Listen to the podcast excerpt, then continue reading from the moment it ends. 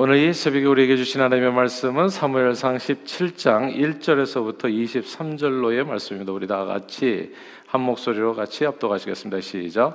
블레셋 사람들이 그들의 군대를 모으고 싸우고자 하여 유다에 속한 소고에 모여 소고와 아세가 사이에 에베스 담밈에 진침해 사울과 이스라엘 사람들이 모여서 엘라 골짜기에 진치고 블레셋 사람들을 대하여 전열을 벌였으니 블레셋 사람들은 이쪽 산에 섰고 이스라엘은 저쪽 산에 섰고 그 사이에는 골짜기가 있었더라.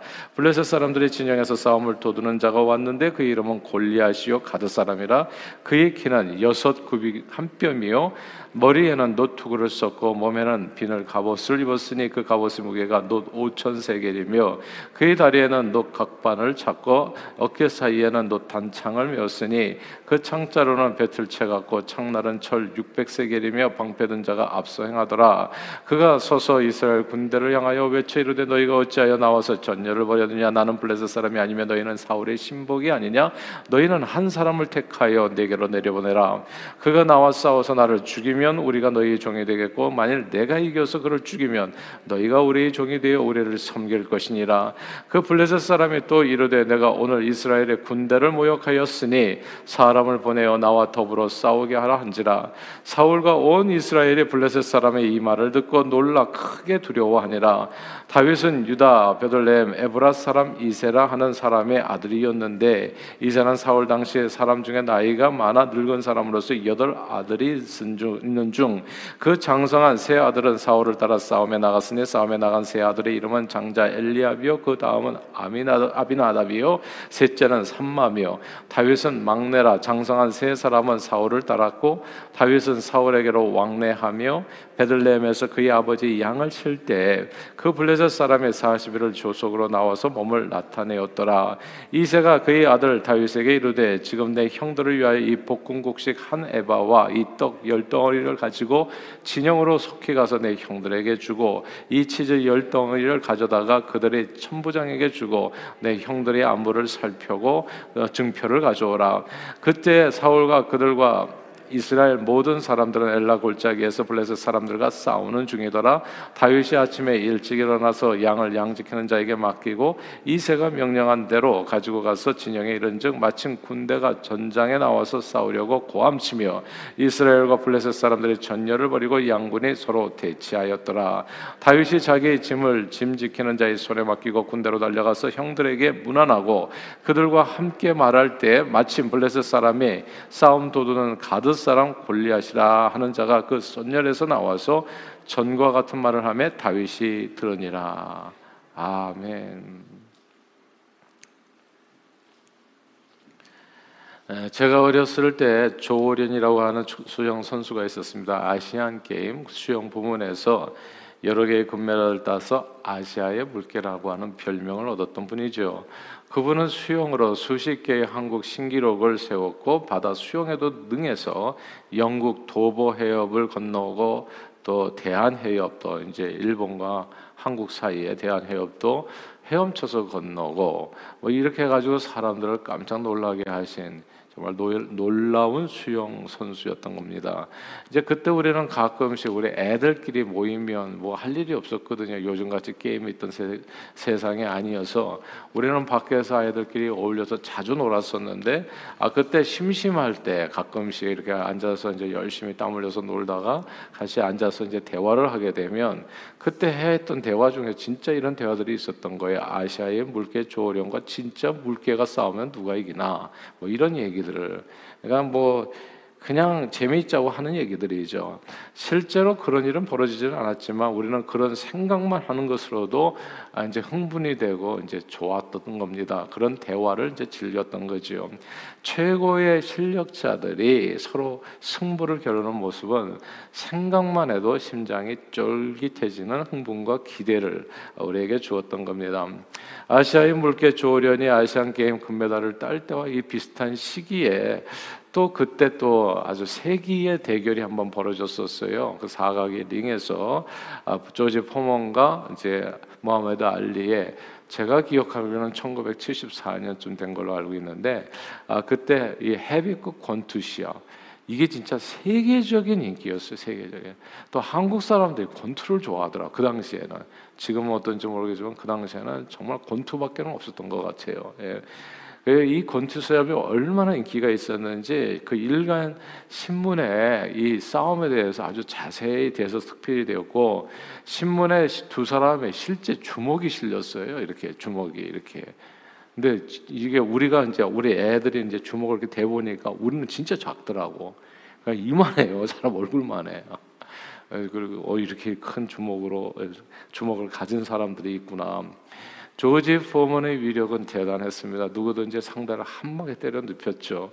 아무렇게나 휘두르는 주먹에 맞아도 그때 뭐 200kg라고 해야 되나? 예. 200kg가 어느 정도 되는 위력인지는 알 수가 없지만 아주 한 방으로 그냥 아무렇게나 휘두르는 주먹에 맞아도 그냥 골로 보내는 그런 무시무시한 펀치력의 소유자였습니다. 대신에 무하메드 알리는 이제 나비처럼 날아서 벌처럼 쏜다 뭐 이렇게 해 가지고 그 그렇게 표현할 정도로 아주 최고의 기술력을 가진 엄청난 복수였던 겁니다. 그래서 최고의 기술 테크니션하고 최고의 주먹 엄청난 강도를 가진 강펀처하고의 이 맞대결이니까 얼마나 이게 정말 승부가 이렇게 그 결과가 우리가 좀 알고 싶었겠어요. 근데 승부를 예측하기는 어려웠는데 우리는 그래서 모일 때마다 진짜 이런 얘기를 했어요. 누가 이길까를 두고. 그래서 이렇게 아이들이 이렇게 편이 갈렸습니다. 조지 푸먼파, 그다음에 이렇게 모하메드 알리파. 그래서 말싸움이 벌어지면 서로 그냥 편이 갈려서 입에 침을 튀기면서 말이지 나는 무하메드가 이길 거다 하면서 막 이렇게 설명하는데 제가 그때 처음으로 알았어요. 무하메드 알리라는 선수의 원래 본명이 캐시어스 클레이였거든요. 근데 그걸 아는 애가 있더라고. 그러면서 그 아이 그 저기 그 무하메드 알리가 이런 사람인데 하면서 걔가 지금도 기억이 나요. 그 아이가 설명했었던 게. 와, 뭐 그냥 캐시어스 클레이라고 하니까 뭐가 있는 이름처럼 보이더라고요. 뭐 한국 이름에는 그런 이름이 없잖아요. 그래서 이렇게 서로 편을 갈라가지고 누가 이길 것이나 얘기하는데 말로 상대를 이기지 못하면 실제로 누가 이길 것인가를 두고 서로 간에 막 주먹 다짐도 벌어졌어요. 나중에 이게 격하게 되면 그냥 이 나와 해가지고 이제 또 공터로 나가는 거예요. 우리는 늘 이렇게 누가 이기느냐에 관심이 많았습니다. 승부는 경기하는 사람들뿐만 아니라 구경하는 이들의 피를 끓게 하는 이제 뭔가가 있는 겁니다. 왜냐하면 승자에게는 면류관이 주어지기 때문입니다. 남부럽지 않은 진짜 돈과 명예가 주어지는 거죠. 패자는 잊혀지지만 승자는 영원히 기억됩니다. 그러나 아시안 게임이나 스포츠 경기와는 비교할 수 없는 승부가 있습니다. 그건 서로의 생사를 두고 벌리는 전쟁입니다. 이제 이 전쟁은 이거 그냥 이게 아시안 게임 사각을 위해서 권투 경기하는 이 정도가 아니죠. 그거는 전쟁은 winner takes all. 전쟁은 패자는 모든 것을 잃지만 이기는 자는 모든 것을 차지하는 것입니다. 전쟁은 구경하는 사람은 모르겠지만 전쟁을 치르는 사람은 그래서 진짜 극심한 공포와 두려움에 사로잡히게 됩니다. 전쟁은 패하는 순간에 모든 것을 다 잃을 수 있기 때문입니다. 모든 소유를 잃고 또 목숨까지도 잃고 전쟁에서 이러구러 이렇게 살아남는다고 할지라도 상대방의 종이 되어 평생을 구차하게 살아야 되는 이게 진짜 무시무시한 시합이 그 전쟁인 거예요. 예, 오늘 본문은 그래서 이게 헤비급 권투 경기 정도가 아니라 패하면 모든 것을 잃고 상대방의 종이 되는 바로 그 무시무시한 전쟁에 관한 이야기가 오늘 본문의 배경인 겁니다. 블레셋 사람들이 이스라엘 백성들에게 이제 싸움을 걸어온 거예요. 서로 진을 치고 일촉즉발의 상태에서 서로를 지켜보고 있었을 때 블레셋 진영에서 선봉장이죠. 그러니까 선봉장으로 한 아, 이제 장군이 나왔는데 골리앗이라고 뭐 이게 설명이 되어 있지만 뭐 배틀체에다가 뭐 이렇게 키가 얼마고 하는데 이게 이제 요즘 단위로는 이제 어떤지 알 수가 하여튼 거대한 아, 거대한 상상할 수 없는 그런 엄청난 몸집의 소유자예요. 예, 그러니까 그냥 이렇게 비교하자 보면 그냥 일반 사람들은 그냥 메뚜기 같이 보일 정도로 이런 어마어마한 거인이거든요. 가드에서 온 일종의 과거에 이제 거인족이 있었다고 하는데 그 거인족이 오늘날은 다 사라졌는데 그러니까 우리가 상상할 수 없는 그 아, 거인 아, 그 사람이 이제 이 골리앗이라고 하는 사람입니다. 전 장군이에요. 이 싸움 결과로 이 싸움이 얼마나 무섭냐면 승부가 결정되면요. 진짜 위너 테이크스 어이라고 승자가 상대방의 모든 것을 취하는 아, 그런 내용입니다. 그래서 그 내용이 사실 오늘 본문 9절에 나와요. 9절 한번 같이 한번 읽어 볼까요? 사무엘상 17장 9절 말씀입니다. 함께 읽겠습니다. 시작. 그가 나와 싸워서 나를 죽이면 우리가 너희의 종이 되겠고 만일 내가 이겨 그를 죽이면 너희가 우리의 종이 되어 우리를 섬길 것이니라. 아멘. 여기서 내가 이기면 너희의 종이 되고 그가 이기면 우리가 너희 종이 된다라고 하는 구절을 주목해야 합니다. 아, 상대방을 굴복시킨 전쟁은 전쟁의 승자는 이제 모든 것을 취하게 된다는 그런 의미죠. 그래서 참 자유와 그리고 평화와 부귀 영화를 다 누리게 됩니다. 상대방을 다 내 것으로 뺏어서. 근데 전쟁에서 지금 패자는 그 모든 자유를 다 빼앗기고 소유뿐만 아니라 상대방의 명령에 어, 복종하는 비참한 종으로서 살아야 된다. 자, 승자가 다 가져가자. 예, 나와 이제 1대1 싸움을 벌려 가지고 우리가 뭐 많은 사람 싸울 필요가 있나. 내가 1대1로 한번 싸움 벌여가지고 승자가 올 하자. 이제 이런 싸움을 도전을 해본 겁니다. 이런 싸움은 절대 질 수가 없습니다. 지는 순간에 완전히 이제 망하는 것이기 때문입니다. 승자가 모든 것을 취하는 이 목숨을 내놓고 하는 전쟁은 뭐 아시안 게임 수영 경기나 혹은 룰을 정하고 마, 마우스피스 쓰고 아 그러고 뭐 장갑 두툼한 장갑 끼고 버리는 권투 경기 정도가 아니죠. 전쟁은 그야말로 위너 테이크스 생사를 걸고 상대방의 무엇을 빼앗을 것인가 그리고 종으로 삼을 것인가 아니면 내가 모든 것을 빼앗기고 종이 될 것인가의 무서운 도전인 겁니다. 근데 이 세상 사람들은 그런데 사람들은 이게 이제 가장 이제 무서운 게 이제 이제 이 전쟁이잖아요. 근데 사람들이 진짜 모르는 더 무서운 전쟁이 있다는 것을 사람들은 잘 모릅니다. 그 전쟁이 뭐냐면 혈과 육의 전쟁이 아니라 정말 그것이 영적 전쟁입니다. 성경에 보면요, 우리의 씨름은 혈과 육을 상대하는 것이 아니라 통치자들과 권세들과 이 어둠의 세상 주관자들과 하늘에 있는 악의 영들을 대함이라고 말씀했습니다. 이 영적 전쟁은 그러니까 이게 그 저기 아시안 게임 수영 경기 그리고 조지 포먼과 모하메드 알리와의 권투 경기 그보다도 더 무서운 이 싸움이 뭐냐면은 이게 전쟁이거든요. 혈과 육의 전쟁. 지금 우크라이나에서 벌어지는 사람이 죽는다고요. 목숨을 잃는다고요.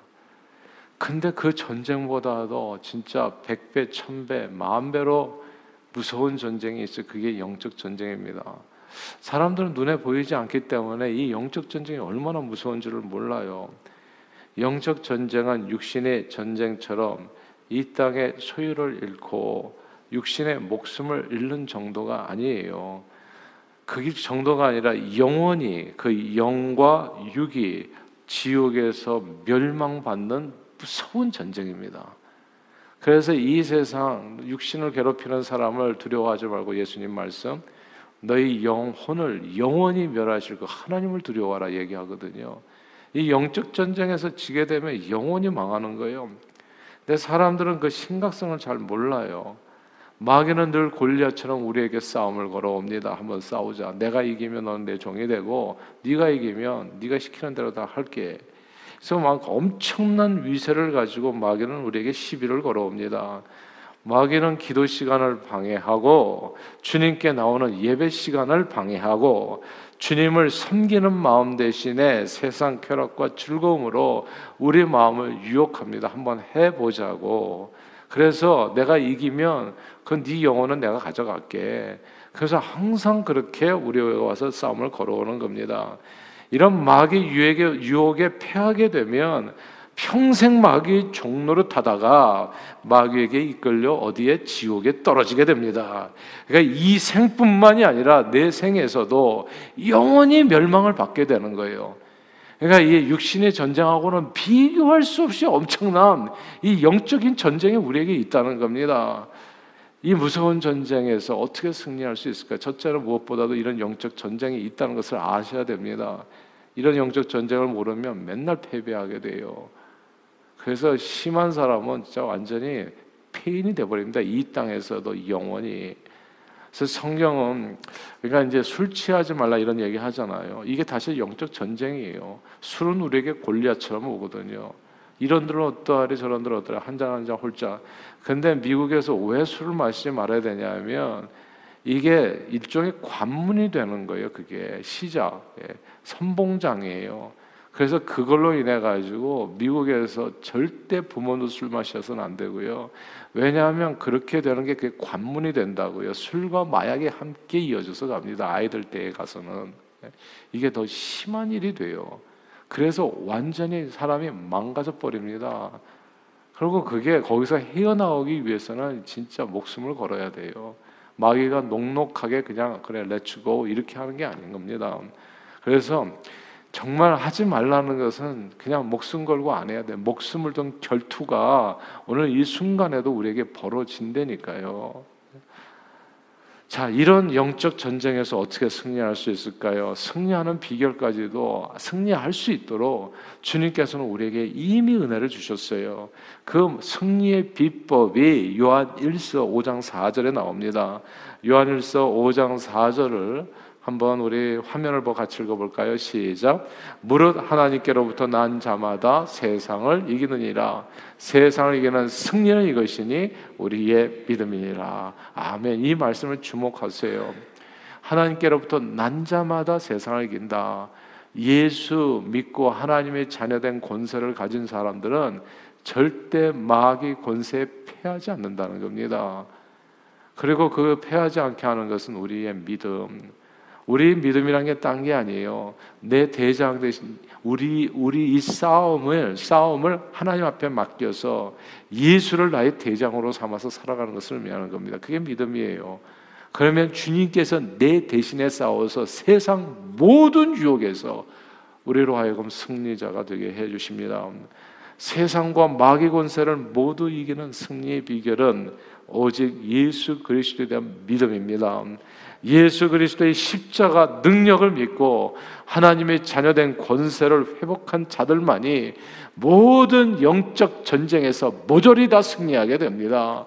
예수께서는 누구든지 독생자를 믿는 자는 멸망치 않고 영생을 얻을 것이라고 약속해 주셨습니다. 너희에게 승리가 있다는 거예요. 모든 전쟁에서 그러니까 예수밖에는 희망이 없는 게 사실 제가 우리 아이들도 그리고 우리 후손들도 예수를 우리보다도 더 잘 믿기를 소원하는 것은 그 아이들의 이 영적 전쟁 진짜 목숨을 건 혈과 육의 전쟁보다도 백배 천배 만배나 더 소중한 이 영적 전쟁에서 승리하는 비결이 오직 예수 믿음밖에는 없기 때문입니다. 그래서 예수를 믿으라고 얘기하는 거예요.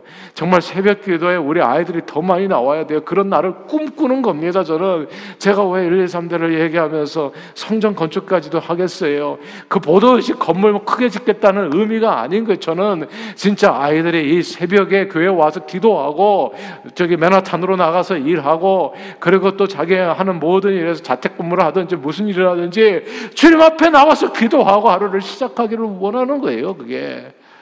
그래야 생명이 있는 거거든요. 그래야 영생이 있는 거고. 이 세상에 혈과 육의 전쟁보다도 훨씬 더 무서운 전쟁이 있다는 거. 혈과 육의 전쟁은 기껏해야 목숨밖에 잃지 않아요.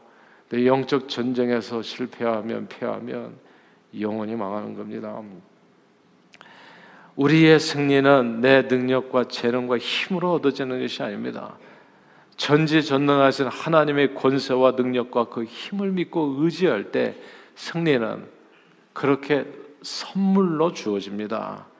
하나님께서 내 전쟁을 자신의 전쟁으로 삼아서 전쟁은 주께 속한 것이니 내 전쟁을 대신 싸워 주실 때 나는 평화로운 거예요. 하늘에서 내리는 평화가 내 삶을 주장하게 되고 나는 오늘도 어제보다 좋은 하루를 맞이하겠구나. 그 확신 가운데 하루를 열어가는 겁니다. 새벽 기도가 뭐가 중요합니까? 하루의 깜깜한 지난날의 고민은 지난날로 족한 거예요. 오늘은 새로운 한 날을 하나님의 은혜로 주어지는 거. 그걸 그 문을 열어가는 순간이거든요. 예수 그리스도의 이름으로 지금 이 순간이 문을 열어가는 순간이라고 기대를 하세요. 오늘도 정말 엄청나게 복된 일이 여러분 앞에 기다리고 있을 겁니다. 예수를 나의 대장 삼아서 하루를 시작하게 되면 그 인생은 결코 패배하는 법이 없는 겁니다. 그리고 위너 테이크서 승리의 열매는 멸류관이요 부하기와 영원한 생명이 됩니다. 물개와 조련이 싸우면 누가 이겨요? 조지 포먼과 모하마드 알리가 싸우면 누가 이기겠습니까? 우리는 늘 고민했어요. 그러나 진짜 고민은요. 이번에 우크라이나하고 어, 러시아 결과가 어떻게 되겠어요? 근데 이딴 싸움보다도 진짜 큰 고민은 나와 마귀가 싸우면 누가 이길까입니다. 그러나 그 고민에 대한 답은 믿음을 가진 자가 믿음을 가진 자가 언제나 이긴다입니다. 그리고 전쟁에서 승리한 자는 위너 텍서 모든 것을 얻게 됩니다. 저는요 그러니까 이 새벽에 와서 기도할 때마다 뭐라 그럴까요? 희망이 넘치는 거예요.